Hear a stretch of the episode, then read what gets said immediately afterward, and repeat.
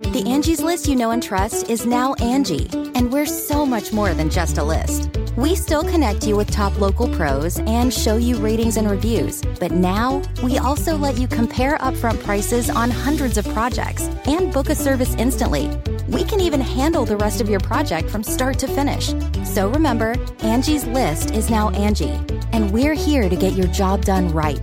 Get started at Angi.com. That's A N G I, or download the app today.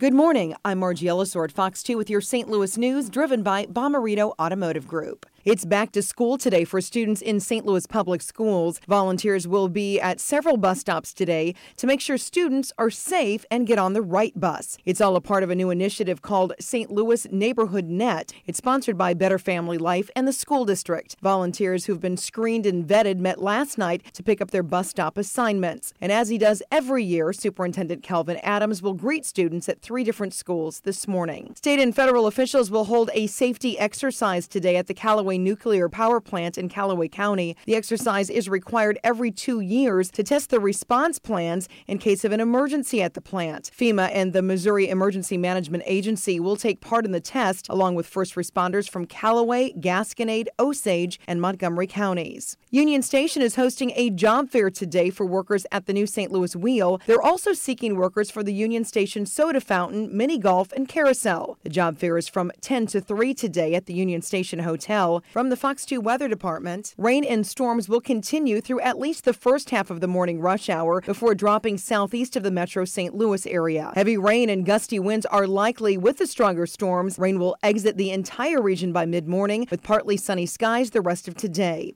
Temperatures will reach the upper 80s by late this afternoon. Look around. You can find cars like these on AutoTrader. New cars, used cars, electric cars, maybe even flying cars. Okay, no flying cars, but as soon as they get invented, they'll be on Auto Trader. Just you wait. AutoTrader.